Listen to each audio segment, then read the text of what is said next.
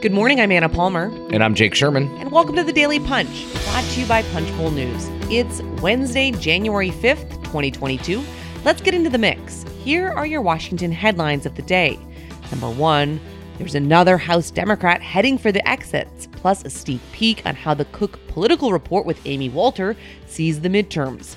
Number two, Senate Majority Leader Chuck Schumer's last week. And number three, where things stand on government funding. All right, Jake, let's get into it here. The top story of the morning continues to be the number of House Democrats who uh, are seemingly heading for the announcements. It's almost a daily occurrence at this point. Representative Brenda Lawrence, the Democrat from Michigan, becoming the 25th House Democrat to announce that she will forego a reelection bid in November. Lawrence's district is heavily Democratic, so it's not like this is going to be a game changer for Republicans in, in terms of picking up that seat, but still a notable retirement. Yeah, notable for a lot of reasons because they there's now been 25 retirements. Um, you know, we we wrote back a couple weeks ago, or uh, I think that Republicans were were anticipating up to 30 something retirements and they're not that far 30 something Democratic retirements. They're not that far off. Um, if you're a Democrat and you just want to brush this off then God bless you I don't know what to tell you. Um, but um, Brenda Lawrence has a heavily Democratic seat you know seat shift in redistricting. Michigan went through one of the most drastic uh, redistricting processes in the country. The map has been completely shifted and blah blah blah. So I get it. I, I it's a it's been it, the state is is different, but you know this is just happening every single day now. Uh, Democrats are just heading for the exits in the House. This usually um, presages a a big loss. Not to mention that that you know Democrats are historically, as we say all the time, due for a big loss either way. Um, second veteran member of the CBC, the powerful Congressional Black Caucus, just this week to announce their retirement. Bobby Rush, uh, as the Detroit News points out, Lawrence is the only Michigan Democrat um, on the uh, uh, House Appropriations Committee, and uh, seven CBC members are not run are not running next year. Karen Bass, Anthony Brown, Val Demings running for different offices. I don't know, Anna. I think, you know, it's not great to have this many retirements for Democrats. Um, we'll talk a little bit more about the map in a second, as you noted. Um, not great. I mean, like, what's the macro takeaway? The macro takeaway is people don't want to, for whatever reason, people don't want to be a House Democrat right now. Right. I mean, the comparison is pretty stark considering there's less than a dozen Republicans in the House who've decided not to run for reelection. So, certainly something we're watching. And uh, just want to note we have a sneak peek uh, in this morning's Punchbowl News AM uh, from the Cook Political Report with Amy Walter. Their analysis of the House, Senate, and gubernatorial races is second to none. One and and stuff that we read every single day to make sure that we're up on what's happening there. Dave Wasserman, their House race ace, as we are calling him in the newsletter, has a pretty smart look at the landscape for the lower chamber, uh, which could surprise you given all that's been said on this issue and as we were just mentioning, this current spate of House Democratic retirements. Yeah, that's right. I mean, his view, and and and he lays it out in pretty in pretty stark in pretty stark detail, um, is that redistricting is much more of a wash than they than Democrats had uh, Republicans had expected. I mean, there were a couple states where. Uh, uh, the maps were completely blown up, and a couple states where they got uh, a lot of uh, um, kind of uh, a, a, a, big big advantage, but but by and large, uh, Democrats still face tons of headwinds, right? I mean, they still have Joe Biden's approval ratings stink at the moment; they're in the low to mid 40s. Uh, and remember, and and Wasserman points this out. It's not, and and a lot of people point this out to to Kevin McCarthy and, and urge him to not go crazy about how many seats he's going to win. He can't help himself because he's Kevin McCarthy. But um, the majority, the Democrats' majority is really small. Uh, it's 221 to 212, razor thin, um, in a chamber of 435 seats. Um, having a majority of just a, you know fewer than 10 seats is is is not much of a majority at all, right? I mean, it's a it's a um, barely a majority. I, I don't want to go through all of the all of what Wasserman said. You should read it and subscribe at punchbowl.news to the newsletter this morning. Um, but it's a it is a pretty it's a pretty stark reminder of just how easy it is for Republicans to take back the majority. If they win 30 something seats. Uh, they have the largest majority in um, in almost 100 years. Uh, and uh, that's a big deal. And um, you know it, it's clear that republicans have a very very good year at hand. We've talked about this in the past plenty of things could screw this up. Um, uh, both parties find ways to get in their own way all the time. Um, whether it's Donald Trump and God, Republicans got a, a lifeline this week when Trump said he wouldn't hold that press conference on January 6th. We'll talk much more about January 6th tomorrow, which is the one year anniversary of the Capitol, the attack on the Capitol. You know, there's a ton of lawsuits uh, that could change maps, and, and we know this. I mean, maps change. There are, you know, in North Carolina specifically, there's kind of this this bloody battle over maps and and uh, the contours of races in the Tar Heel state. They've they just can't get their damn map straight. They never can get their map straight in in, in North Carolina. Um, but Wasserman makes this point the far more dramatic effect of 2022 redistricting a rise in the number of hyperpartisan seats at the expense of competitive ones.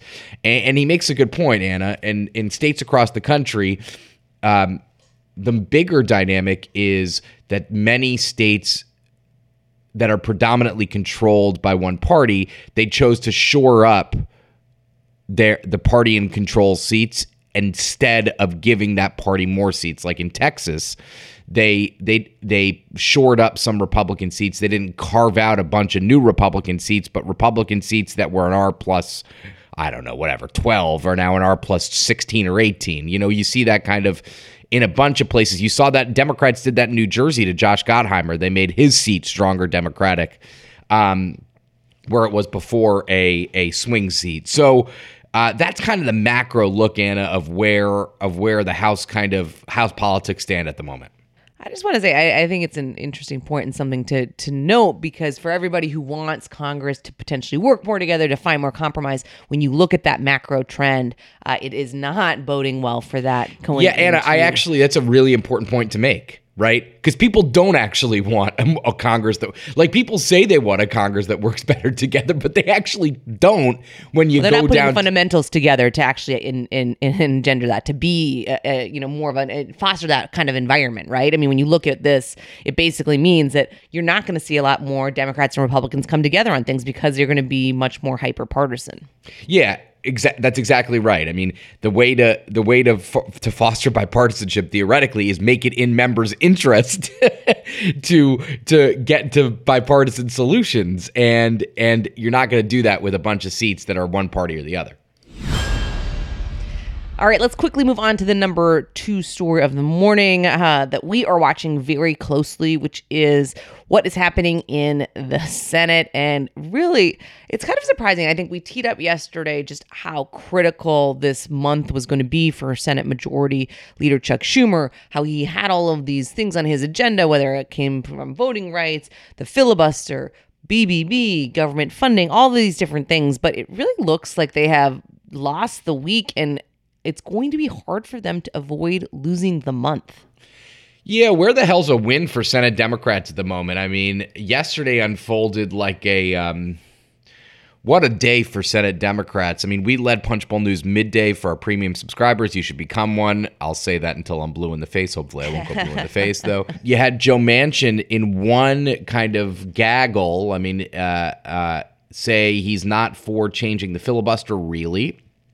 And uh, he's done with BBB. I mean, he just doesn't even want to talk about the BBB anymore. It doesn't mean we're going to not doesn't mean we're going to not ask him about it, of course. And and those who are saying we should not give Joe Manchin attention are idiots because he controls the the in, he controls the Democratic agenda. So it'd be it would be an interesting theory for somebody that's covering legislative politics to not talk to the one swing vote in the entire chamber, one of the main swing votes in the entire chamber.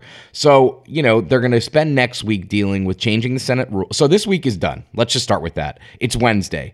Uh, Senate has votes today. They canceled votes yesterday. Tomorrow's the January 6th um, anniversary, ce- uh, not celebration, obviously commemoration, um, and uh, and also a bunch of Senate Republicans are going to Atlanta for Johnny Isakson, former Republican senator's funeral, uh, including Mitch McConnell, and so from there they have next week. Next week is going to be spent on voting rights uh, and on blowing up the Senate's rules.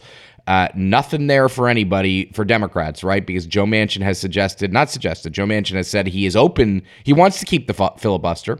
He's open to two things. He's opening. He's open to eliminating the cloture vote on the motion to proceed, which means he's willing to basically avoid a filibuster on getting to a debate on a bill. Would pre- presumably um, allow more bills to come up for debate. And, and, number two, he is willing to talk about changing the 60 vote threshold to a three fifths in the chamber threshold to break a filibuster. So let's say there's 90 people there that day. To break a filibuster, you'd need three fifths of that, which I guess I'm not going to do the math, but it's. It's too know, early. It's too early, yeah, Jay, for math know, like that. Uh, yeah, 54 or whatever. I don't know. It doesn't matter.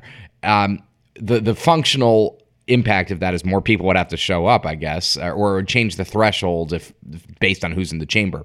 That is not the filibuster kind of reform, overhaul, blow up that a lot of Senate Democrats are asking for. It's but, just. But not. the biggest thing here is, and, and I, is that he says to do these changes, he still wants to force Democrats to find 67 votes to change the rules instead of 51. There are not 67 votes in the Senate to make changes to the filibuster at this point. There are not. Um, that's absolutely right. And um, yeah, yeah. So I mean, he listen. The Senate Democratic leadership is taking solace, I guess you could say, in the fact that Manchin said it is his preference to do so with Republicans. But even let's take the max here. We we try to take the min and max to to analyze the situation even if he's willing to go nuclear to change the rules with 50 with 50 votes or with just democratic votes this is still minor. This is still very very very modest changes to the filibuster.